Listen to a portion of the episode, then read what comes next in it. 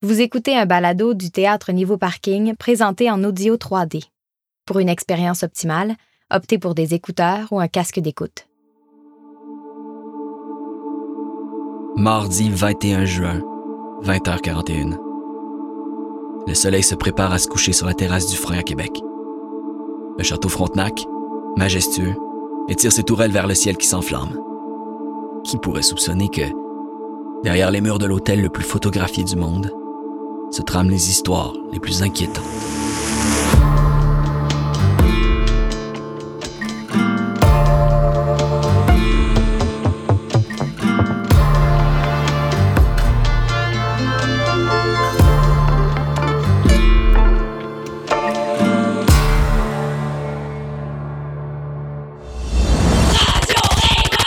Salut les punks! Ici Camille Gélina pour Radio Révolte, le remède à votre cours de philomol.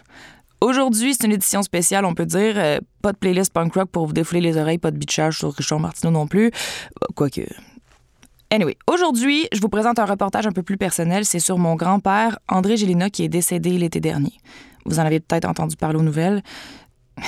Anyway, bonne écoute. Personne nous écoute, nous autres, jamais. Appelez-moi plus si vous rappelez. Je le pitch par la fenêtre son hostie de téléphone à 1000 piastres. C'était la voix d'André Gélina, avec lequel un négociateur tentait de raisonner cet après-midi. L'homme a pris en otage la femme d'affaires Doris Doré et l'a entraînée dans le funiculaire qui sépare la terrasse du frein du Petit Champlain. On est présentement sur la terrasse du frein où l'homme qui avait séquestré une cliente du château Frontenac a été abattu il y a quelques minutes par les services de l'ordre. C'était un après-midi de canicule au mois d'août. Il faisait 32 degrés. En ville, ça sentait la crème solaire puis la sueur de touriste. Moi, j'étais un peu saoul sur une terrasse de la première avenue, puis mon sel avait plus de batterie. Pas disponible pour l'instant, que laisse un message punk, puis je te rappelle. Quand j'ai le temps. Camille, c'est ta mère. On est samedi après-midi, il est 4h30. Tu réponds pas à mes textos. Je comprends pas, là. Ils disent des mensonges sur ton grand-père à télé. Rappelle-moi, je veux te parler. C'était pas des mensonges. C'est vraiment mon grand-père qui, ce jour-là, avec un fusil, a entraîné Doris Doré dans le funiculaire qui sépare la terrasse du frein du Petit Champlain. Mais il se disait beaucoup de merde dans les médias aussi. Mon avis à moi, c'est qu'ils ont bien fait d'y tirer une balle dans la tête. Pour moi, c'était la bonne décision. D'un côté, t'as t'as Doris Doré, une belle madame, brillante, chef d'entreprise. Puis de l'autre côté, t'as André Gélina, un plongeur, il a, a lavé de la vaisselle toute sa vie. Gars, j'ai rien contre ça, mais loin d'être un prix Nobel, le bonhomme. À part de ça, il y a un gros problème de santé mentale à quelque part, là. Pas une grosse perte pour l'humanité, on s'entend. Bon, euh, on va prendre un autre appel. On est avec euh, Monique de Shawinigan. On était cinq à l'enterrement de mon grand-père. On aurait été plus s'il était parti dans d'autres circonstances, mais on était cinq. Cinq personnes confuses, pas, tristes, juste bien confuses. Mon grand-père, c'était un homme doux, un petit monsieur bien ordinaire. Le kidnapping, le fusil, personne comprenait. Moi, j'ai voulu comprendre. Fait que j'ai tout lu, tout écouté, tout visionné de ce qui est sorti sur mon grand-père. Puis à un moment donné, je suis tombée là-dessus. When I talk about going on vacation in Quebec City, everybody was like, oh, great, you're going to Quebec. That's great. People are so nice, free healthcare, tuition is cheap, stricter gun laws, so peaceful. Yeah, well, listen to this.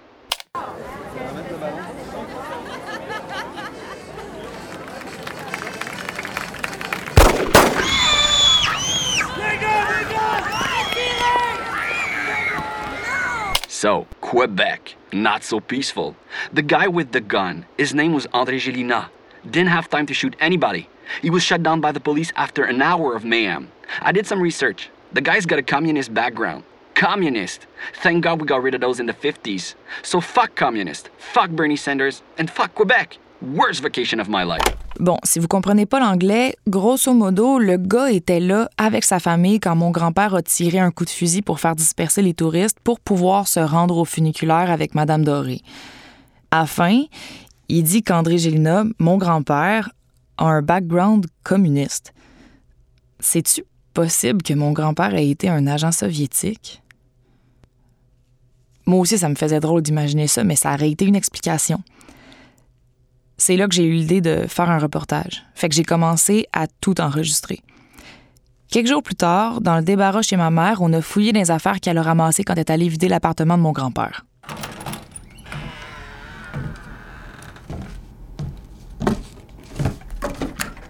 Tu m'avais pas dit qu'on avait ramassé sa table tournante? Non, je savais pas que t'aimais ça. La Ligue communiste marxiste-léniniste du Canada. Forgeons notre parti.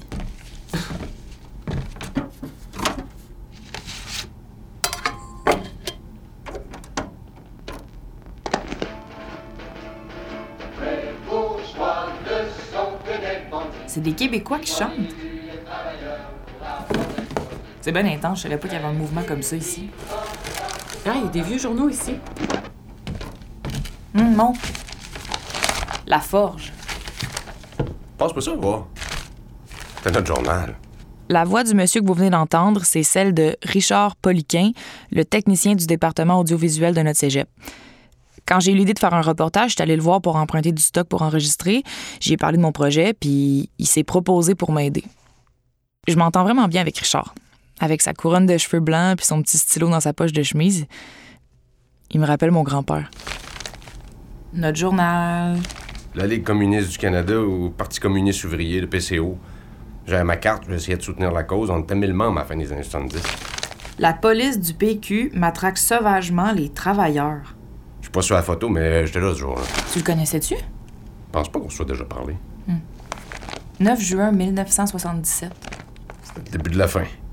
La priorité du PQ, c'était l'indépendance. Ça fait qu'on virait à douette. Nous, c'était les travailleurs. Ah, il y a quelqu'un encerclé. Tu vois-tu? Ouais, ouais. On se au plomb pâle, on le voit. Ah, je pense que c'est lui. Il s'est encerclé. Il est de dos sur la photo, mais on peut reconnaître sa silhouette au premier plan. Pendant qu'au deuxième plan, les policiers interviennent auprès des picteuses. Richard m'a expliqué que la Ligue communiste était l'allié du mouvement féministe qui lui aussi avait viré à droite au début des années 80. Le 9 juin 1977, mon grand-père, André Gélina, était allé à Montréal pour soutenir les lignes de piquetage des techniciennes de laboratoire de l'hôpital Santa Cabrini. Je vous lis un extrait de l'article. Sans aucun avertissement, l'anti-émeute déblayait le terrain à coups de matraque et de coups de pied. Alors que plusieurs piqueteurs étaient par terre, ils ont continué de les rouer de coups. Je suis comme fière. Fier? Quoi? Que je te vois, toi? Tu veux pas que j'aie des convictions? Tu trouves que ça a l'air plaisant? Se faire tabasser par la police? Mais c'est quoi, on devrait tous se laisser marcher dessus, maman? Tu le vois où ça mène, les convictions? Fier, t'es fier, toi? Ben, je suis contente pour toi. Hey, voyons, maman, depuis Je vous épargne les détails de la charmante conversation mère-fille qui a suivi. Le Parti communiste ouvrier a connu son dernier congrès en 83. Ma mère avait 4 ans. Plusieurs facteurs expliquent le déclin du mouvement, notamment le fait que la plupart des membres commençaient à avoir des enfants, puis il y avait de la misère à réconcilier la vie militante avec la vie de famille. Richard soutient que le PCO était une organisation non violente, puis que c'était pratiquement impossible que l'organisation ait quelque chose à voir avec le kidnapping de Doris Doré. OK. Là, vous allez entendre des extraits d'une entrevue avec un gars qui travaillait avec mon grand-père dans la cuisine du château Frontenac. Bon, comme vous pourrez l'entendre, il a demandé à rester anonyme par peur que ça nuise à sa carrière. Alors, on est sur la terrasse du frein avec. euh, Non, non. Ah oui, ah, c'est vrai. Euh, fait que tu veux quoi comme nom fictif? Sam. Bon, c'est bon, appe- appelle-moi Sam. Sam. Ah, mais c'est qui le papy? moi, c'est Ah, Richard. Je suis technicien. Crime, c'est sérieux, ça? Avant d'aller plus loin, il faut que je vous parle un petit peu de Sam. Il était 40 minutes en retard par rapport au rendez-vous qu'on s'était donné. Avec son petit gel d'un cheveux, son petit veston cintré puis son sourire creste, et comment dire, il avait un peu l'air fendant. Puis on a coupé les 20 premières minutes de l'entrevue lors desquelles il s'étend de long en large sur comment il a gravi les échelons de l'hôtellerie à un rythme surhumain. Il a répété souvent qu'il se vantait pas, mais Ben, c'est pas pour me vanter, mais tu sais, je m'exprime bien, euh, je parais bien, puis tu sais. Ben, je comprends la game. c'est quoi la game? La hiérarchie, les boss, euh, les clients. Tu sais, le. OK. Le syndicat, là, tout ça. C'est pour ceux qui veulent pas travailler pour améliorer leur sort. Ou, ben, je sais pas, sont juste trop caves pour comprendre la game. André Gélina, lui, euh, il comprenait-tu la game? À mon avis, elle comprenait pas vraiment. Peux-tu élaborer? T'es un vieux de la vieille. sais, il pensait qu'il était blindé avec le syndicat. là, il croyait ça dur comme fer. Je me souviens, il nous appelait tous euh, camarades. Dans les semaines avant l'événement, avais-tu remarqué qu'il était différent? Là, Sam s'est mis à nous raconter l'histoire avec un grand H, celle qu'aucun média avait pris soin d'essayer de déterrer. Quelques semaines avant l'événement, mon grand-père s'était fait mettre à la porte de sa job à cause qu'il avait échappé un chaudron sur le chien de Madame Doré. Pendant qu'il racontait ça, Richard puis on était sur le raide. Le chien est rentré dans la cuisine, puis euh, André a échappé un chaudron dessus. Un chaudron en fonte, là, ça doit peser 45 livres, cette affaire-là. Le chien, c'est une petite affaire, un, un Spitz. Il a, il a foiré comme un muffin. Euh, puis c'est quoi ça, un Spitz? Le type poméranien, aussi appelé Spitznain, a vraiment le nez écrasé, les oreilles rondes, les grosses papates et le poil extrêmement fluffy, comme un nounours en plus. Qu'il soit en mode boule de poil ou en mode bien rasé, le poméranien est très doux et très mignon. Ce n'est pas pour rien que le Spitznain est le chouchou des stars comme Kim Kardashian, Leon Rimes et Paris Hilton, et j'en passe. Maintenant, on va parler de quelque chose de primordial chez le Spitz, l'entretien de leur poil. La madame, elle courait dans l'hôtel après son chien, là, elle criait euh, Kiki, Kiki. Quand elle est rentrée dans la cuisine et qu'elle a vu ça, elle a sauté une coche. André s'excusait, mais tu sais, elle, elle voulait sa peau. Son petit chien.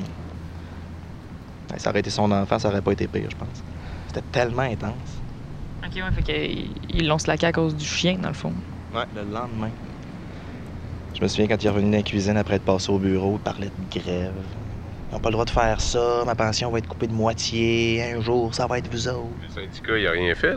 Ah, ça faisait longtemps que les boss voulaient le slacker. Puis la madame avait décidé qu'elle partait en guerre contre l'hôtel s'il le renvoyait pas, fait que... Doris Doré, qui était accablée par le deuil de son précieux Spitz nain Kiki, était et est toujours présidente directrice générale d'une compagnie qui s'appelle Gigadata, une multinationale qui vend des services de stratégie d'utilisation de données. Euh, pour vous donner une idée, la compagnie est listée 47e au Canada dans le magazine Forbes. Sam nous a expliqué que ce jour-là était au château pour signer une entente de location pour l'année suivante. Sa compagnie devait louer l'hôtel au complet pour deux semaines pour accueillir un gros congrès organisé par Gigadata. C'était toute qu'une adversaire pour un petit monsieur comme mon grand-père. Non, mais c'est ça que ça sert, un syndicat. Ouais, mais André, il avait les mains finies. Ouais, tunnel carpien ou je sais pas trop. Quelque chose du genre. Il a fallu qu'il se fasse opérer, mais il avait peur, il était plus capable de travailler comme avant. Dans quel sens? Les cuisiniers étaient obligés d'aller l'aider à la plonge. là. Il était temps qu'il arrête, mais il avait son idée fixe d'arrêter à 65 ans pour avoir sa pleine pension. Le monde l'écœurait pour qu'il prenne sa retraite. Ça n'a pas rapport avec le chien, finalement. Avant le chien, l'hôtel aurait été obligé d'offrir un package de départ pour le slacker. S'il avait fait ça, André aurait eu sa pleine pension. Avec l'histoire du chien, l'hôtel pouvait le slacker sans compensation, pension réduite, parce qu'il avait pas 65 ans. Ils ont profité de l'occasion. Mon grand-père avait donné plus de la moitié de sa vie au Fairmount, le château Frontenac. À 63 ans, il se retrouvait sans emploi. Sa pension, pour laquelle il avait cotisé pendant 38 ans, était coupée de moitié. Mais surtout, il venait de se faire laisser tomber par son syndicat, la dernière instance qui pouvait le défendre. Mais comment ça, vous avez rien fait? C'est les personnes qui gèrent le syndicat qui prennent les décisions, puis tout le monde a son petit agenda individuel. Tout le monde joue sa game.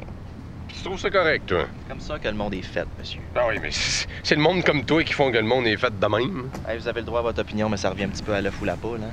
Non, mais c'est ça, le fou la poule. Veux-tu bien décalisser à cette heure, la poule? Hey, l'entrevue, tu finis, là? As-tu d'autres questions, Camille? Euh. Non, non. Bon, ben, fait que c'est ça. Poc, poc, poc, poc, poc, ah oui. Tu crèmes la poule. Après ça, Richard est resté bien silencieux. Il me donnait l'impression qu'il venait d'assumer sa colère pour la première fois de sa vie. On a ramassé les micros puis on est allé marcher pour décompresser. On est descendu dans le petit Champlain avec le funiculaire puis j'ai eu le goût de lui poser des questions. Il a accepté que je l'enregistre. C'est ici que ça s'est passé. En plein entre la haute puis la basse ville. Je me demande qu'est-ce qu'ils se sont dit. Bonne question. Je comprends pas pourquoi il a pris un fusil s'il voulait juste y parler. Peut-être qu'il voulait juste être sûr qu'elle écoute. Dans le temps, le monde de la haute ville, il nous tirait des roches d'en haut. S'il fallait qu'il y en ait un qui descende en basse ville, par exemple, je peux te dire qu'il passe au cash. Vous tirez des roches? C'était le même dans le temps. Fallait être fait tough. Penses-tu que mon grand-père, il l'a emmené en Basseville pour qu'elle passe au cash? C'est peut-être bien juste ça qu'elle méritait. Penses-tu que c'est vrai que mon grand-père, il comprenait pas la game? Tu sais, moi non plus, je suis pas bien, bien éduqué, mais je comprends la game. Pas une game bien, bien compliquée. Ton grand-père devait la comprendre aussi. Fait qu'il a juste perdu? Pense qu'il voulait juste jouer un autre jeu. Il devait pas avoir envie de jouer une game dans laquelle il voyait qu'il était perdant partant. Tu aurais-tu au hockey pas de bâton, là? En sortant du funiculaire, on a oublié d'arrêter l'enregistrement, puis ça tombe bien. Parce que même s'il pleuvait, Richard puis moi, on a décidé de marcher jusqu'au fleuve. Puis là, sur les quais, à l'endroit où, pendant l'été, les bateaux de croisière s'amassent pour vomir de leurs coques de luxe des nuées de touristes dans les commerces du Vieux-Québec, on avait la vue libre. Les bateaux avaient fui avant que les glaces viennent obstruer le Saint-Laurent. Puis Richard a dit quelque chose qui m'a bien gros aidé à me faire une tête par rapport à toute cette histoire-là.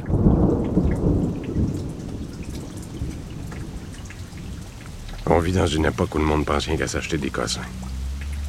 Puis pour s'acheter des cossins, ben, faut prendre notre temps, participer à la société, jouer à la game.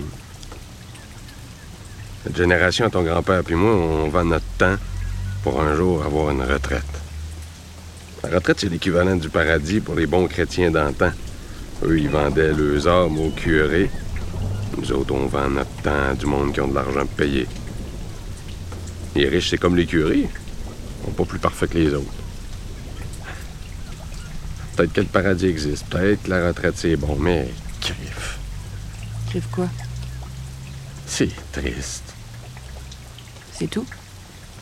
Non, j'ai fret, j'ai faim aussi. Tant que au Ashton? Quand je suis rentrée chez moi, j'ai fouillé dans les archives de ma famille.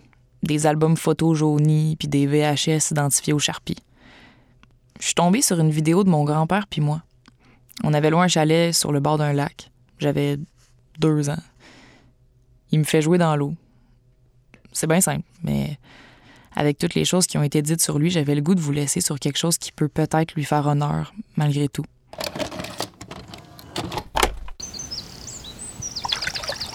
T'aimes ça, l'eau, hein? tu m'arroses.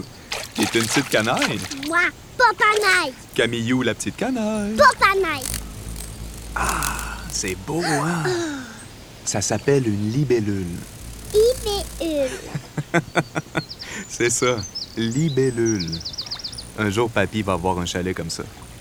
On n'aura pas besoin de demander à personne, puis on va pouvoir se baigner tout l'été. Tout l'été. T'aimerais ça, hein? Oui, tout l'été.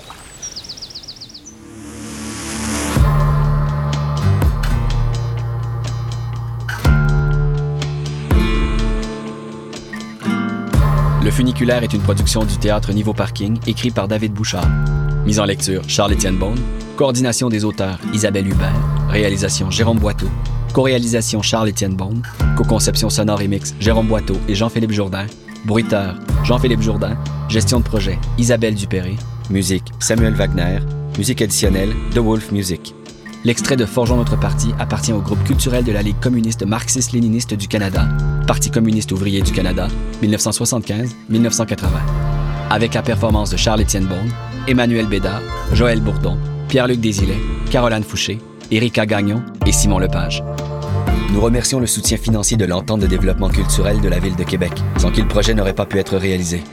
Nous remercions également le Studio Expression et tous les artistes qui ont participé de près ou de loin au projet. Solstice est un balado de fiction produit par le théâtre Niveau Parking.